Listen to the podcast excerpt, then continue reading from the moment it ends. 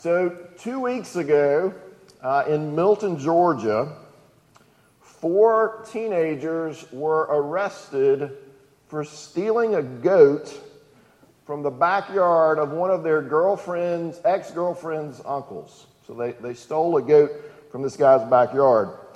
The reason that they stole this goat was that one of the boys wanted to use this goat to help him ask a girl to the prom. And I, go with me on this. He wanted to be able to say, and this, I'm not making this up, he wanted to be able to say, Will you goat with me to the prom? I, I guess that's the way it works in Georgia. I don't. I, am getting evil looks from the back. Um, the, the article goes on to say the teens were pulled over by police who, upon discovery of the goat and a wallet found at the scene of the crime, were able to connect the four to the goat, goat burglary. So good, good police work there. Um, we're gonna we're gonna talk about stealing today. We're gonna talk about theft and and what that is. And my guess is that most of us don't think we have a problem with stealing.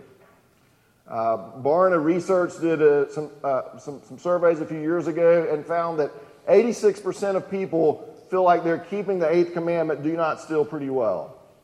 86% of people said, I don't, I don't really have a problem with that one. Uh, John Newton, the, the slave trader who was converted to Christianity and, and wrote the song Amazing Grace, uh, was, was a man who was vile in many ways before his conversion, did, did a lot of, of bad things. But he was accused once of stealing something in his pre Christian days, and he said he was indignant about that because I've done everything else, but I've, I've never done that. I've never stolen from my employer before. So it's something that a lot of us probably think that, that we don't have a problem with this one. And so you may be tuning me out already. So before we start, I want to give you two reasons to, to pay attention. Number one, Stealing is not just taking what, what's not yours to take, it's also keeping what's not yours to keep. Stealing is not just taking what's not yours to take, it's also keeping what's not yours to keep. In other words, taking something isn't the only way you can steal. You can also steal by keeping something even keeping something that you've earned. All right, you curious about that at all? All right, well, you're have to, you have to wait a minute. And number two, when we lack generosity, when we lack generosity, it's an indication of how little, if any, difference the gospel is actually making in our lives.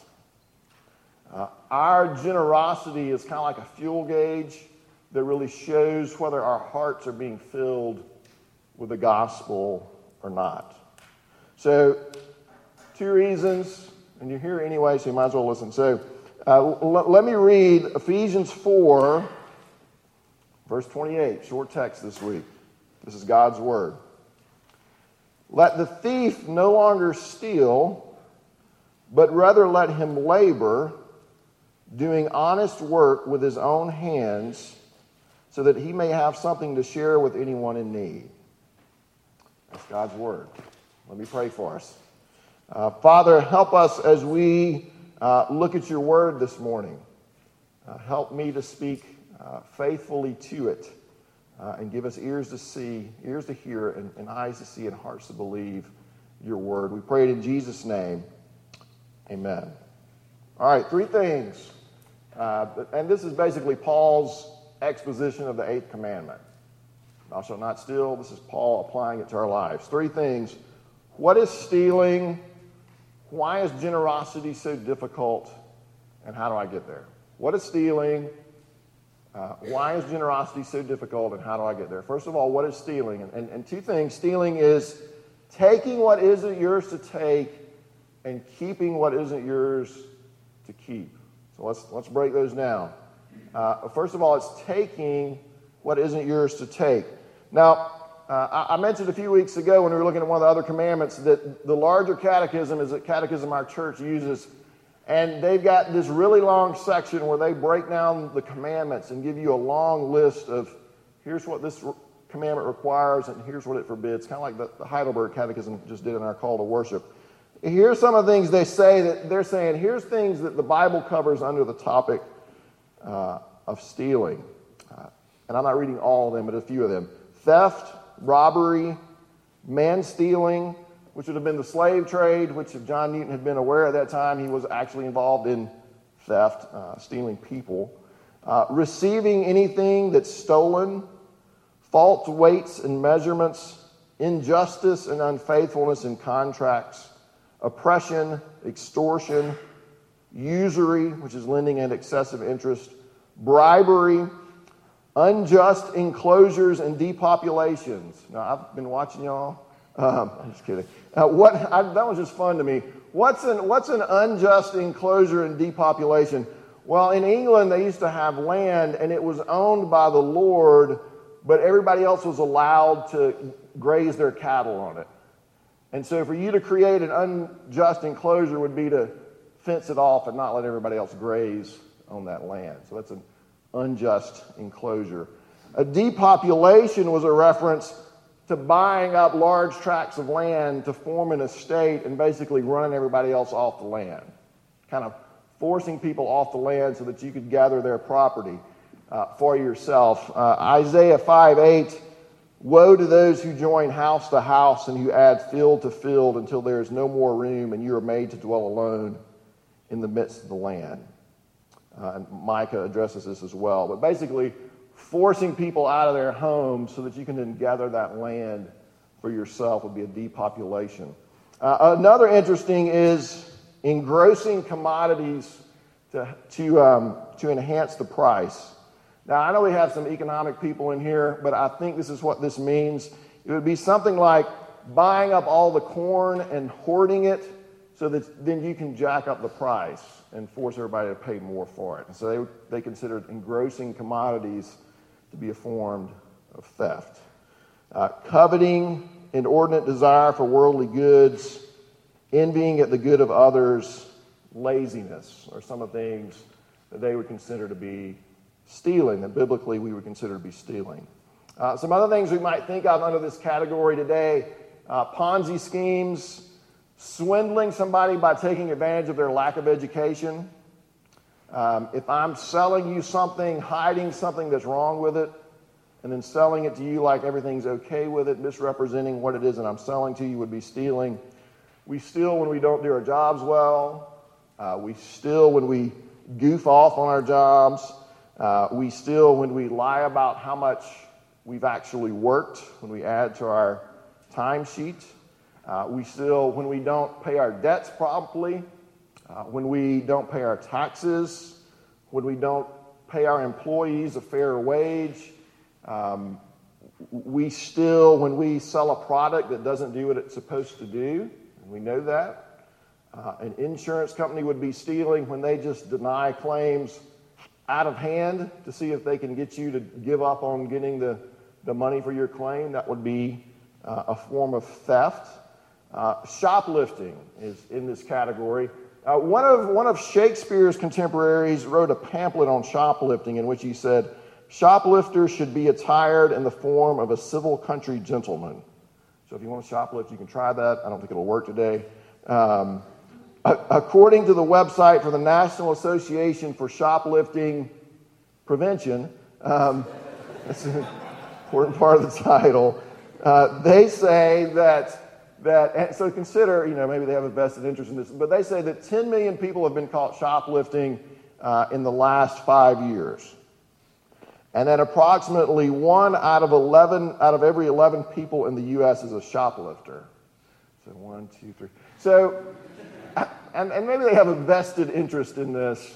I think that might be a little high, but maybe it's not. When I, when I dropped out of law school, I got a job working in a sporting goods store, and this is the path to success. I got a, I got a job working in a sporting goods store in a mall, and it was right before Christmas. And the first thing they had me to do was to stand and to watch the baseball caps. Like that was my whole job, was watch the baseball caps, because so many people come in and steal them, uh, especially around Christmas. So, uh, shoplifting. Um, and then, then our least favorite um, stealing software, downloading music, movies, television shows, uh, that, that aren't really ours to take. It's, it's intellectual property. See, that one, like, it got real with that one. Y'all are happy if I'm talking about engrossing commodities. Uh, but when you start talking about, oh, yeah, but it's just, it's not hurting anybody. Well, it actually is uh, a type of theft.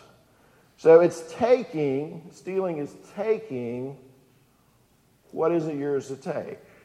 All right? Now, that's, that, that's fairly common sense. We don't think about all those aspects of it, maybe.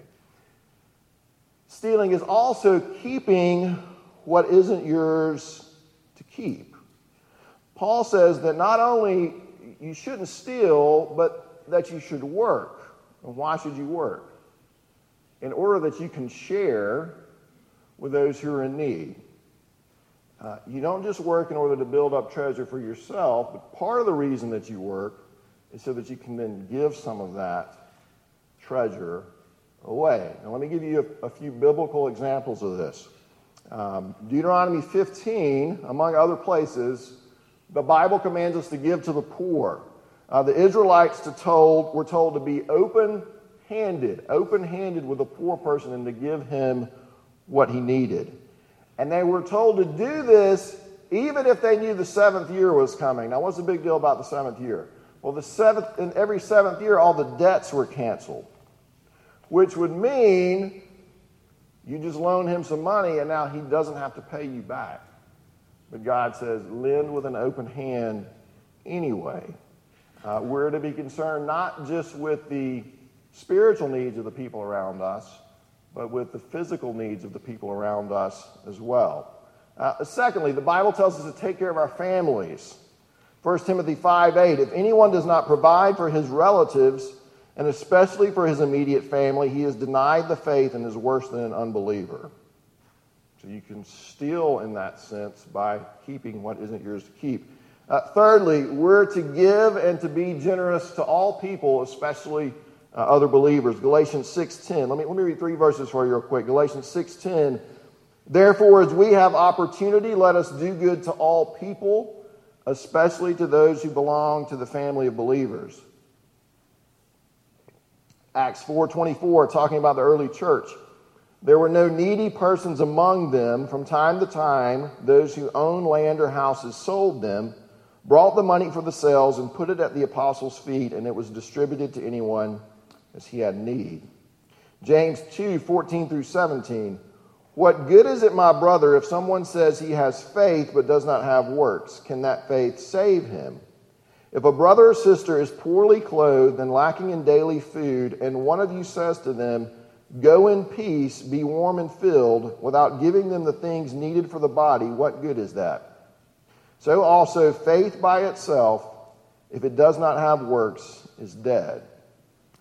Uh, one of the reasons we're giving we're given money and possessions is not to cling, for, cling to them and keep them all to ourselves, but we're given them so that we can then share with those who are in need. Giving is one of the ways that we love our neighbors. All right. Uh, a fourth way we're also called to give. Uh, we're also called to give to God, as it were. Let me read to you from Malachi chapter 3, uh, verse 7. From the days of your fathers, you have turned aside from my statutes and have not kept them. Return to me, and I will return to you, says the Lord of hosts. But you say, How shall we return? Will man rob God? Yet you are robbing me. But you say, How have we robbed you? In your tithes and contributions. You are cursed with a curse, for you are robbing me, the whole nation of you. Bring the full tithe into the storehouse, that there may be food in my house, and thereby put me to the test, says the Lord of hosts, if I will not open the windows of heaven for you and pour down for you a blessing until there is no more need. Um, y'all may have heard the, the, the story of the preacher who was talking about money. There were three preachers talking about money, and one of them said, Well, look, the way we decide what God keeps and we keep is I draw a line and I, I throw the money up in the air, and whatever falls on that side, God gets to have, and whatever falls on this side, we get to have. There's another preacher that said, Well, I draw a, a circle and throw the money up in the air, and whatever falls outside the circle, God gets to keep, and whatever is inside the circle, we keep. And then the third preacher said, I just throw all the money up in the air, and whatever God takes, he can keep. so, um, I, want to talk about tithing uh, and giving as it relates to the church just a minute. Um, and I know that some of you have had bad experiences with churches where it seemed like they just talk about money and giving all the time. Uh, and some of you have been involved in churches where there were building programs that seemed to go on and on and on and on and on, and you just got tired of people constantly asking for your money. And, and I get that. Uh, in fact, one of the reasons we don't pass the plate here at Grace, we have a, we have a box in the back. Well, one of the reasons that we do that is to intentionally push back against the idea that the church is just after your money. Uh, and if you're here uh, and you're not a Christian, or if you're here and you're just visiting and you're, you're checking things out, I don't want you to feel any pressure to give at all. I just want you to come and listen and, and see what you think about all this. But if you are a believer, uh, the, the fact is that a portion of our income is to be given for the, toward the ministry of the gospel. And the standard that's laid out for that in the book of Malachi is a tithe uh, are a tenth of our income. Um, and I think that giving starts with your local church. Make sure your, your pastors are paid, your staff is paid, uh, the bills are paid, that we can rent a place like this to worship in. Um, right now, as a church, we are actually dependent on other churches to be able to worship. Right? We're, we're kind of on church welfare, I guess. Um, I mean, other people enable us to be here.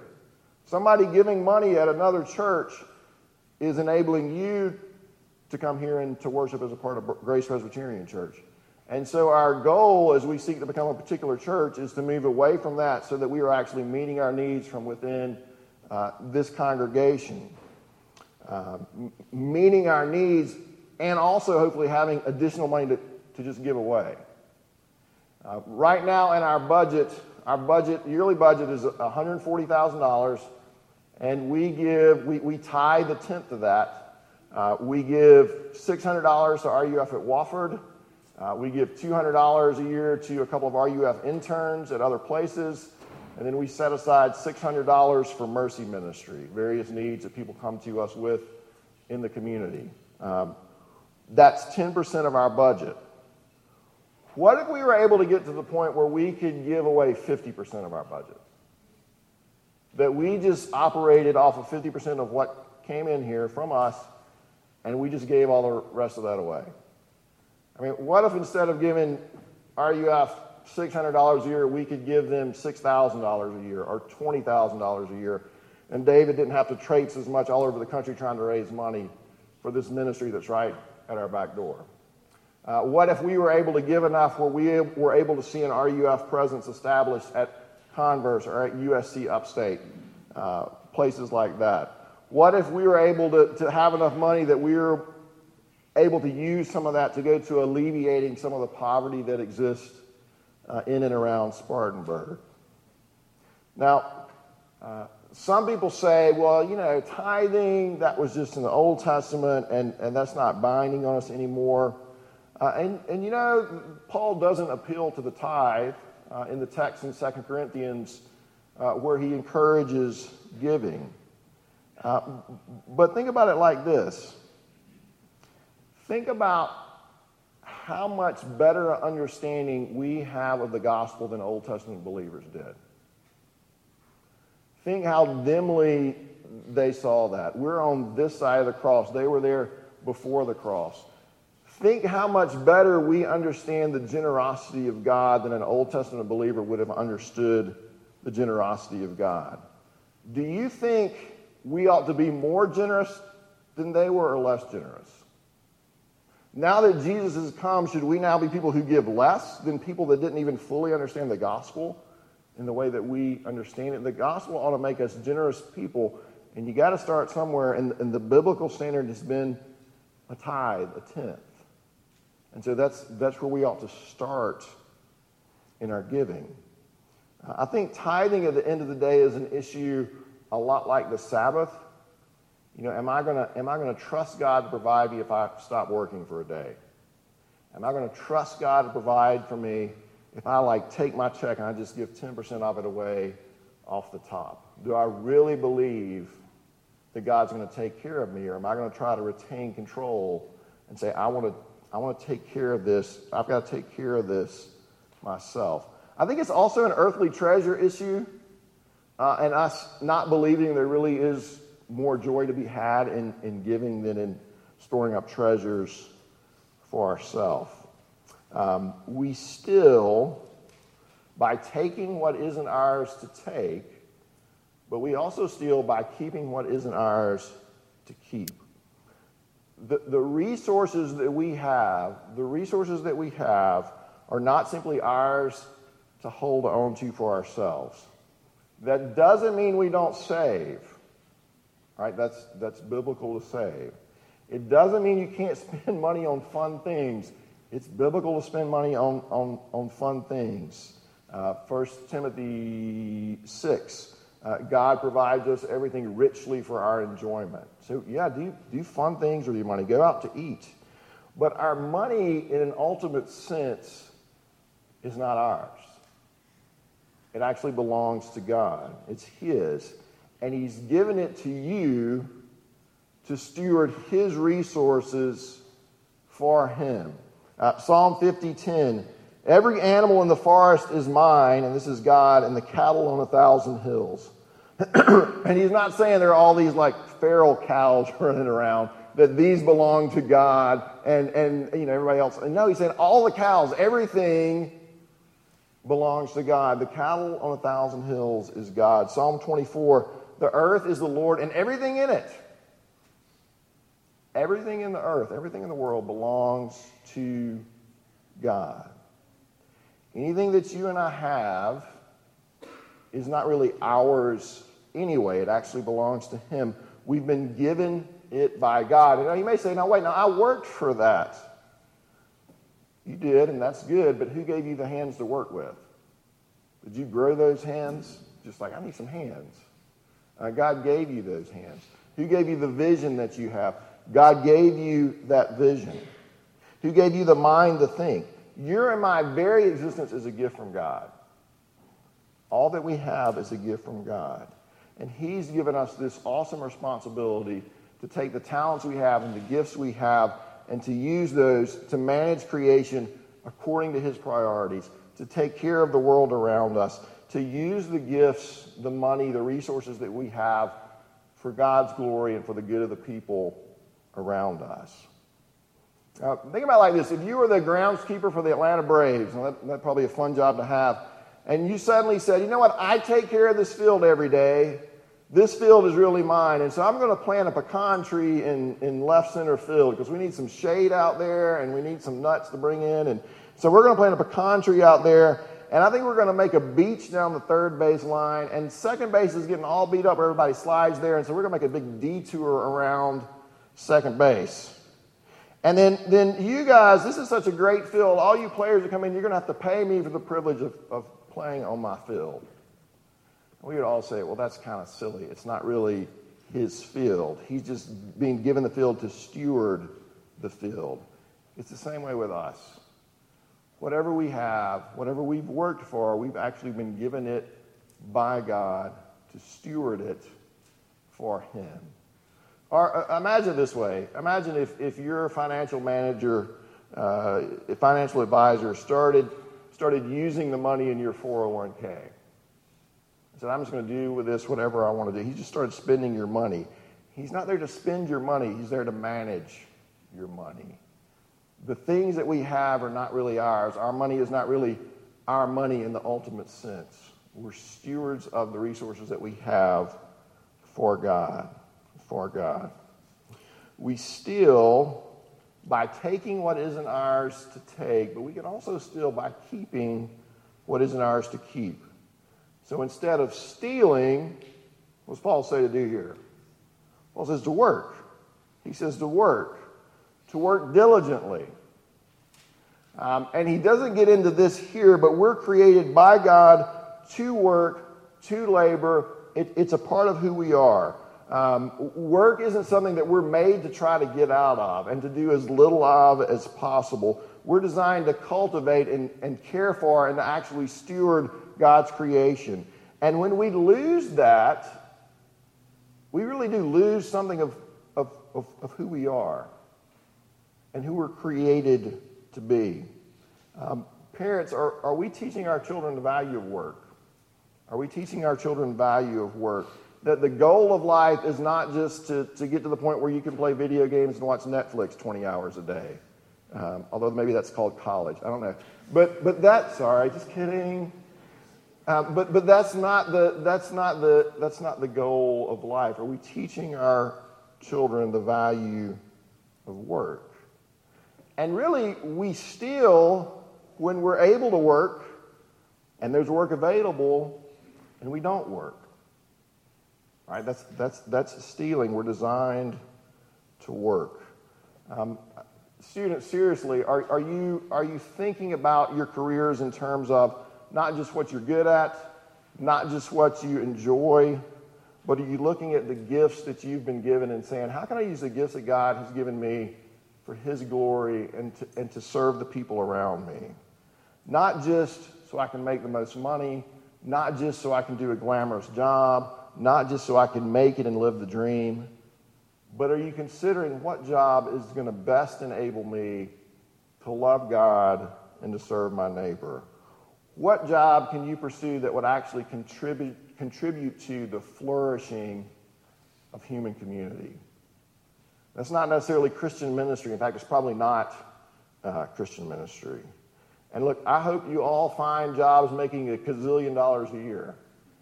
But if you do, give a lot of that money away. You need to give a lot of that money away and not simply use it for yourself. Stealing is taking what's not ours to take. Stealing is also keeping what's not ours to keep. Now, why is this so difficult? And I'll be quicker on these last two points. Why is being generous so difficult? I think generosity is difficult because we look to, to money to give to us what only God can give. It's difficult because we look to money to give to us what only God can give. Money can become an idol to us. But the reality is there's kind of money that's the surface idol, and then there's always these, under, these other idols underneath money sort of driving the whole thing. We use money. We use money to get power. We use money to get approval. We use uh, money to get comfort. We use money to get control we treat money like a savior that's going to save us, deliver us, protect us, remove us from all the difficulties of the world that we live in. And if, if money is your savior, if money is your life jacket, put it like that, if money is your life jacket, and you think that money is the only thing that's keeping you afloat, then it's really hard to take that life jacket off because it's, it's, it's your Savior, and I don't want to take that off and actually give it to another person. And the danger is, the danger for all of us is that without the gospel, money is like this life jacket that we have on that keeps getting tighter and tighter. It, it's like it grows tentacles down into us. Right? Think about that next time you're wearing a life jacket. But like it really, like it attaches itself to us. Uh, I was listening to a, a, TED talk about money recently, uh, and the study was done in which participants were asked to give $10 to a stranger. And I don't remember the, the exact numbers, uh, but, but the, the poorer people in the study were something like 45% more likely than the wealthier people in the study to actually give $10 to somebody who asked them for that money it wasn't just that it was their life jacket. They thought they had earned that life jacket, and so they had a hard time giving that money away. So, if money is such a powerful thing in our lives, how do we become generous? How do we become generous? You need a better life jacket. It's that simple. You, you, you need a better life jacket. You need to come to the point where you begin to realize that money isn't the savior that you think it is. It will let you down. And you need a better life jacket. You need a better Savior. You need Jesus. Uh, having money isn't power, having Jesus is power. Jesus is, is all powerful, money isn't. Money can't give you the ability to control everything. Although we think that it can, it, it does not give us the ability to control everything. It doesn't give you the security you think it's giving you. I, I heard a story this week about uh, this guy was out skiing. It was fresh powder. He thought he was the only guy out there. And then he looked up above him, and there was this mom and dad, and they were playing with their like 18 month old kid, and they had him in one of those little tiny red sleds. You remember those? Well, if you grew up where there was snow, tiny red sled, and they're they're they're pushing this kid back and forth. And like the dad would send him down the slope a little way, and then the mom would catch him, and they moved a little further down. They were doing this going down the mountain, and the dad pushed him down the slope, and the mom bent over to, to catch him, and he went right between her legs. And so this kid is hurtling down the mountain in his red sled. And the guy down low like sees this happen and like he's trying to position himself to get in front of the sled. And there's a place where there was kind of a little bit of a, a, hill, a little bit of a ramp, and he, he knew he was going to lose sight of the baby. And so he just moves himself over and he's trying to guess where that baby's going to come. And he sees like a big pipe sticking out of the ground from snowmaking machine or whatever. And he's scared the baby's going to hit that. And then all of a sudden he sees this kid just come hurtling over in the sled right into his arms and he, he catches his kid. Now, that has a happy ending, but my point to that is we're all that little kid in the sled. You are not in control. We are not as in control of our lives as we think we are. I mean, things could just go crazy tomorrow and we could all be standing out in a food line somewhere. Not like a food line grocery store, but a food line like the Great Depression kind of food line. Like, we, we don't realize how fragile things are and how little we are actually in control. Jesus is. Jesus is. Money can't buy you control, but you can know a Savior who is in control.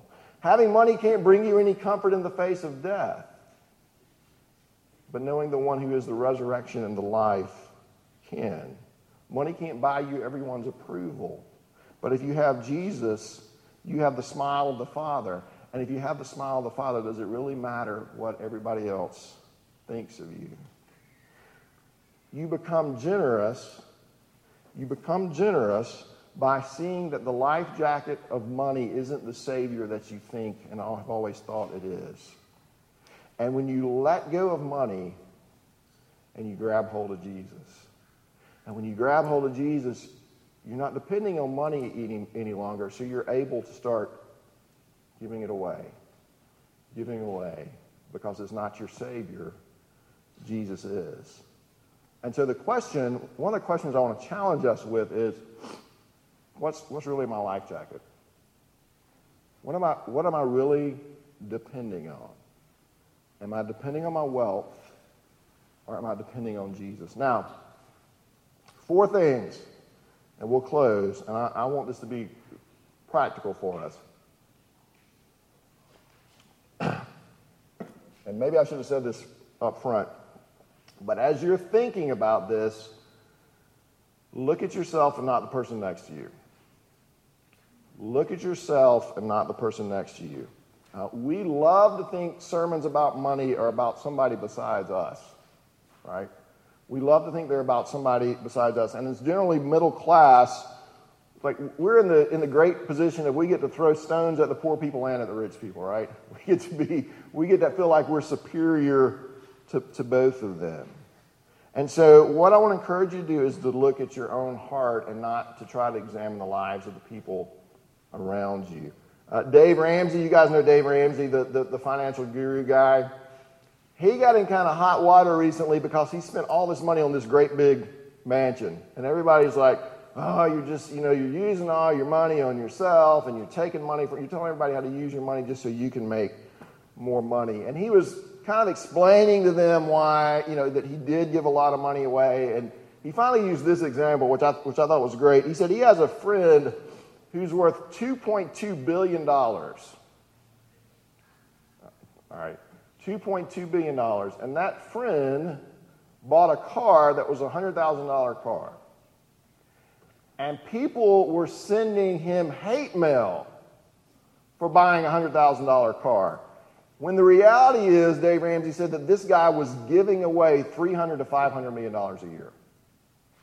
So I, I want to kind of say up front, wealth in itself is not, or on the end, wealth in itself is not like this bad thing. And you can't look at other people and the way they spend money and make these value judgments about whether they're generous or not. Because the fact is, somebody can be driving a lot nicer car than you and have a lot nicer clothes than you, and at the same time, they're much more generous than you. You just can't look at people and make those determinations. You have to, you have to look at your own heart and not compare yourself to the people around you, your socioeconomic bracket, the church, or whatever to look at your own heart and say, Am I being generous? Let God deal with you in your heart on this, not with everybody else. All right, secondly, um, if you're going to be if you're going to be generous, most of us anyway, if you're going to be generous, you need some kind of budget. All right, you need some kind of budget, uh, and you got to get out of debt. You can't be generous if you're if you're in debt. They, they don't work together. And so I, I, never do anything like this, but I want to actually recommend software. Um, and don't pirate it, um, since, we're, since we're talking about this. But there's this great program out there called You Need a Budget. It's called YNAB. And Susan and I have just started using it. And it's, I mean, it's, it's great. It's kind of like a combination of Quicken and the envelope system, except it's all digital. Uh, it's all online. You put it on your iPhone and on your, and on your computer. And I'd be happy to show you how it works. But you, but you need a budget. If you're going to be generous, you got to figure out what you're spending your money on right now, and you got to get out of debt in order to have some money to actually give away. Um, number three, how much? All right, so how much should I give away? How much should I give away? Well, start with a tithe, um, and if you're not there yet, try to work to that. But but then what? John Newton was asked uh, by a young man, he wrote him a letter and he said, How much of my money should I be giving away to church and to the poor? And Newton, this is Newton's reply. I think it's great. He said, You've got to work this out on your own conscience, but here are my suggestions. In other words, I'm not going to bind your conscience on this, but, but here's some suggestions for you. Divide your life into three categories necessities, the power bill, things like that food, necessities, conveniences, and luxuries. All right? Then look at what you spend on um, conveniences and luxuries. And for every cent you spend on yourself, give a cent away to the poor. For every cent you spend on yourself, and I'm not binding you to that, I'm just telling you this is John Newton's advice. Take care of your necessities, and then look at your conveniences and your luxuries and for every cent you spend on yourself, try to give that much money away. Uh, and the guy wrote him back, obviously. I'm not just going to let that stand. Uh, he writes him back and he says, Is that really safe? Shouldn't I be trying to, to save more for an inheritance? And it, it's a good thing to leave an inheritance, but shouldn't I be saving more for that? And, um, you know, Johnny, you're asking me to give away 25% of my money.